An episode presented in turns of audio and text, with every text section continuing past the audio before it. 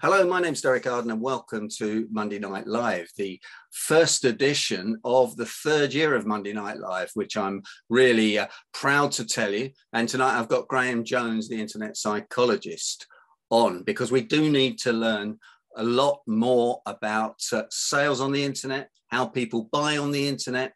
And of course, psychology comes into everything that we do, dealing with our family, dealing with our friends, dealing with our negotiations, etc. Let me tell you a little bit about Graham. He is a qualified uh, psychologist. He is an expert on the internet. He has written 32 books, although he's not sent me more than two copies. So I'd like to see a few more of those at some stage. He's got more awards for speaking than anybody else in the UK. And um, He's the business program director at the University of Buckingham, which takes up a lot of his time. I've never known how Graham can find time to buy me a coffee and uh, have a beer and things, but he always does. He's an absolute genius. So we need to pick a few pointers out from Graham tonight. But um, on the show last week, which was the second anniversary edition, Graham seemed to come seemed to be the only person that came up with a, a negative point, and I had to ring the negative bell. I hope that's not going to happen again tonight, Graham. And welcome. well do. Oh no. it was interesting last week that uh, I got the negativity bill, a bell for something that I thought was realistic, not negative. Um, and so that's one thing. But it actually something that Tim said uh, on the call uh, about the fact that human beings um, try to avoid discomfort um, which I thought was a, a, an important point that relates to negativity um, in a sense, and that is that um, we're very attuned psychologically to negativity.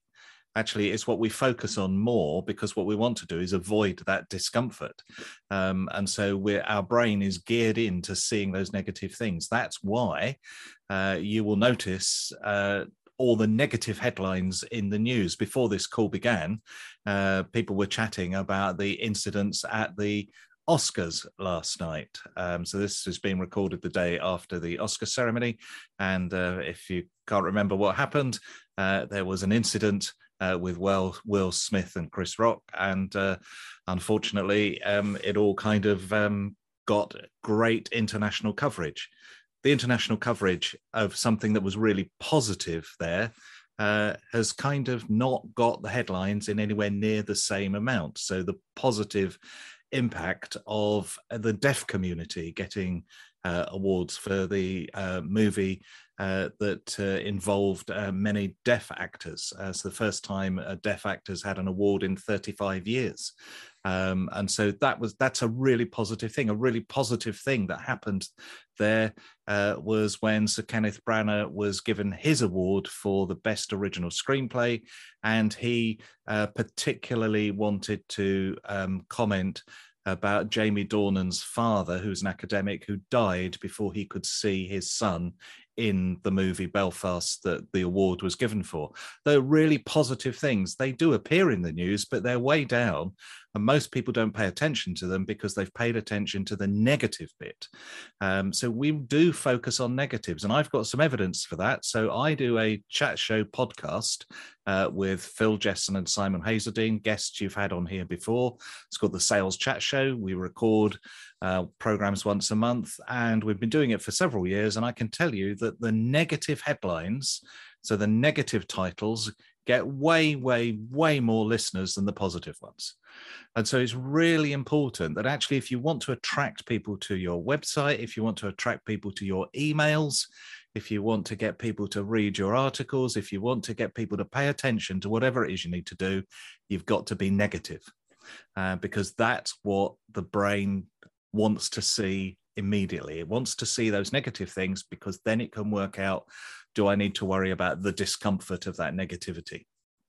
So that's why it ties into Tim's point last week about us trying to avoid that discomfort. So we need to know what the negatives are so we know what to avoid. So I'm afraid, Derek, the negativity bell in my eyes is a really positive thing. I'm just trying to make up my mind whether to ring it or not, Graham, but I think you've just escaped. Now, Graham, is that the same as away and towards motivation? Because doesn't away motivation um, sell more things short term um, towards motivation sells more things long term. Is that what I learned on out of my NLP course? Uh, well, the for those of you who are not familiar with NLP, uh, NLP means nothing like psychology, um, and so um, so yeah, the, the notion of a way and to motivation um, is not something that I'm familiar with. Yeah, I'm familiar with extrinsic and intrinsic motivation, uh, which is the psychological way of talking about it. Yeah, so extrinsic motivation, motivation that comes from outside you, intrinsic motivation, motivation that comes from within you.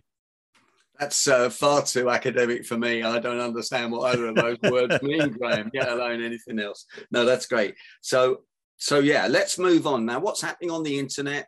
with Ukraine. We're reading lots of things about the internet, viruses and people hacking. What's the latest that uh, you've read about? Well, the latest is, of course, that the Russian hackers are trying to do all kinds of things. Uh, they were trying to take uh, off uh, all the Ukrainian satellites, like their TV satellites and so on. Uh, they were um, dealing with uh, the other day, trying to deal with that. Um, of course, there is the uh, reverse of that. So there's the anonymous group within Russia.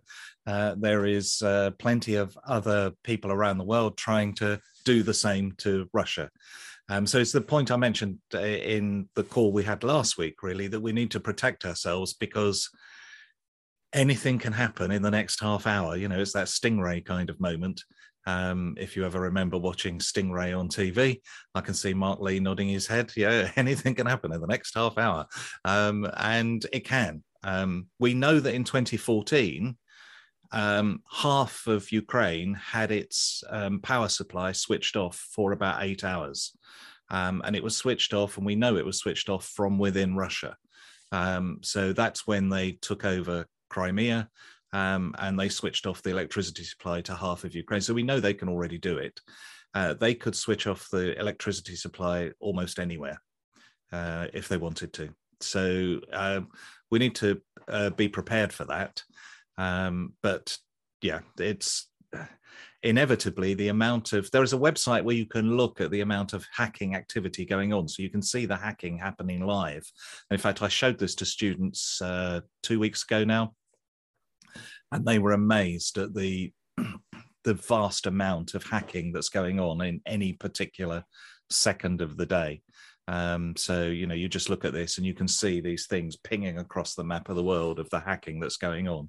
Um, it is non-stop, absolutely non-stop, and it's got worse as a result of what's going on in Ukraine.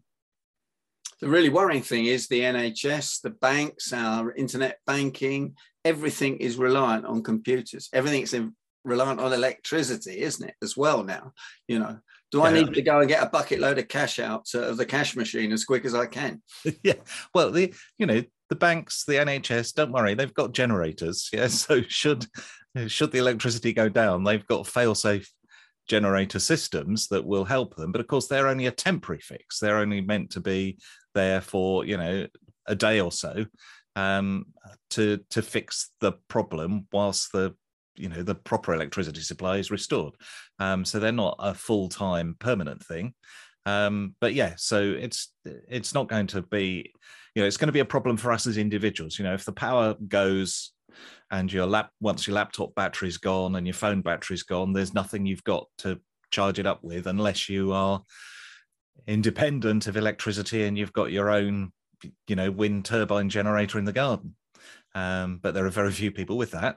Uh, mm-hmm. so we're just, you know, individuals would have to put up with it, but organizations have got, you know, plenty of backup facilities. In fact, as you come in the train from London to Reading, uh, there's a, you know, you've got Microsoft and Oracle with all their offices. You know, so the European headquarters of Microsoft is just by uh, Reading rail station as you come in, uh, and you can see banks and banks and banks of um, generators outside um, there. Uh, Hewlett Packard have got offices there, huge array of generators. So you know they're protected if uh, if things go go wrong with the electricity supply. It's just us as individuals that have the problem.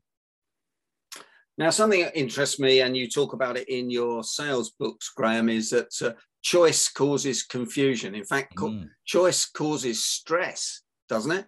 Yeah, yeah. We do, we don't like choosing things, and yet we think we like choosing things. So if you give people a choice of things, it causes stress because they don't know what to choose. So ultimately, they end up uh, with the inability to choose. So they decide to do nothing because it's less stressful uh, to do nothing than it is to make the wrong decision. Uh, so if you give people too many things to choose from, I'm afraid they won't know what to choose, so they give up. If you give people two things to choose from, that's equally stressful because they're not quite sure. You know, they could have chosen A or B, and if they choose B, they'll then think I should have chosen A. So uh, research shows that the easiest selection we have is when we have three things to choose from. And you mentioned um, last week, Derek, about the rule of three in writing and in speeches. And it's no surprise then that the rule of three also applies to choices. So if you give people a choice of three things, they will be able to um, choose those things easily. So it's embedded in our brain. Yeah. So you, you know, with what maybe you were watching the Winter Olympics recently, uh, they have gold, silver, and bronze. They don't have platinum, gold, silver, and bronze with four winners or five winners. There's only three. Um, and also, importantly, the winner is presented in the middle. So if you've got three things that you want to offer people on your website, uh, for example, then you put the one you want them to buy in the middle because we are framed, our brain is framed to choose the one in the middle. Uh, so if you want people to choose things in a document, don't list them vertically down the page, list them horizontally in a table, and put the one you want them to choose in the middle. And they're much more likely to choose the one in the middle. Why um why horizontally rather than vertically? I would have put one, two, and three. One being the really high price that uh, anchors the middle price, and uh, the third one being the the price where you um, you clearly don't really want them to buy it. But uh, I am surprised that so few people have heard about the power of three and how three fits in. And it's been going on since the Greeks, hasn't it? Uh, Socrates and Plato in their speeches, I believe. I don't know. You might remember them, Derek. I don't, but um, Godfrey, so... Godfrey and I were there. so, so uh, if we if you think about why you're doing it horizontally across the page in the in a table form, we read from left to right. Uh, so unless you're in a language where you read from right to left, so I'm only talking about languages that read left to right at the moment. So we read left to right. Your brain, once you've read the first bit on the left-hand side of the page, your brain knows that's already happened. And so to your brain, that's history. Uh, to the, the bit on the right, as you scan across the page, that bit is the future uh, and the bit in the middle your brain perceives as the present. In fact, when you look at people's eyes scanning down the page, it spends most of the time down the middle of the page. Um, so when you're reading, you read documents. You, if you've ever watched anybody read, uh, your eyes do really weird things. Yeah, so they do what's called fixations and saccades. And so the fixation is your eye just fixes on a point on the page. And then literally something like 50 milliseconds later, it bounces way up and then comes back down to the same line a bit further along. But actually, most of that eye movement is on the peripheral parts of the page and the middle of the page is where you spend most time on. So that psychologically that's where the important stuff is because we can see the rest of the line with our peripheral vision. So our brain is tuned to think in the middle of the page is the most important that the left hand side of the page is uh, past and the right hand side is the future. So your brain doesn't want to buy anything from the past. You know, that's old fashioned. So you want to buy the bit that's for the present. And you don't really want to buy the stuff for the future because you're not quite sure if it's going to be right or if it's going to be successful. So you hedge your bets and you buy the thing in the middle. So you'll if you look at websites that are offering things for sale, the really successful ones will have the one in the middle that's the one that's going to make them the most profit and they'll call that you know the platinum version or the gold version or something. Um, and it that's the one that most people buy. The economist does this really well uh, or they used to. I haven't checked it lately with their latest offer but they would they would offer the the um, print version. Uh, then they would offer the print and digital version, and then they would offer the digital version. But the print and digital version was the same price as the digital version. So what it made people think was that they were getting the print version for nothing. So it seems like a fantastic deal, and you put that in the middle, but that's really the most profitable for the company because now they can charge advertisers much more because the advertising is not just appearing online, it's appearing in two places. It's appearing in print and digital for these people. And so the advertising has more impact. So therefore, they want people to buy the print and the digital because they get more buck for you know money for their um, their advertising, and they convince us to buy it by putting that in the middle of the page and making us feel like we're getting a bargain by charging us the same as if it was for the digital. That's called decoy pricing. So you have a decoy price which forces people into the price you want them, the item you want them to buy. We should have told me some of this before, Graham. I wouldn't have wasted so much time on my poor pitches with, um, you know, not putting everything in the middle. Anyway, I've been looking at some of the body language on the gallery view, and some people are looking at you like you're crazy, which I normally do. Yeah, well, that's quite normal. and some people are smiling and nodding, and uh, a couple of people are falling asleep. But never mind, that's always happens when you and I are speaking. But we'll uh, we'll get back to that. A couple of other points, Graham, that um, I wanted to ask you peak flow state is something I've been very interested in with sports psychology, getting into that peak flow. I know that uh, Tim Durkin's an expert on this, and it's something we'll, we will cover going forward because I'm fascinated by the whole thing when three hours disappears. But um, give us your take on that in, in a couple of minutes. Well, if Tim's the expert, he should give us his take on it, not me. Well, um, I think I should give him some warning, as I did give you a few hours warning, not a lot. Uh, but the, the notion of flow is essentially that everything is in tune, that everything's working together. Um, and so that uh, there are no stresses, there's no concerns, there's no anxieties, that, that everything is going smoothly and that you're achieving what you want to achieve and everything is working perfectly. Um, so it's the kind of ideal human state. Uh, which is not achieved by most people most of the time. Absolutely. No, and uh, the um, I'm watching the cricket particularly where we're not doing very well and the rugby which we haven't been doing very well i don't see too many of those players in peak peak flow state they they're kind of worried about things that are going on in the background the coach or the pressure on themselves or what's in the newspapers and all these things that uh, clearly totally put you off uh, i'd be interested in uh, spending a little bit more time on this in a further show with uh, a few people who've uh, studied it a little bit more than me.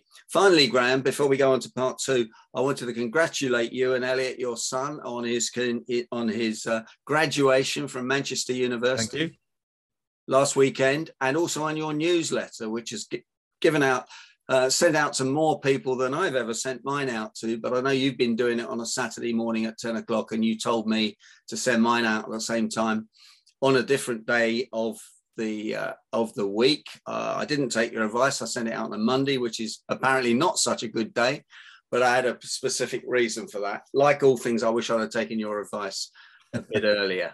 But uh, yeah, why why is um, Saturday a better day to send your newsletter out? Well, it, it's not necessarily a better day for everyone. It's a better day for me. Um, and it's a better day for me because that's when my readers, most of my readers, prefer to read it.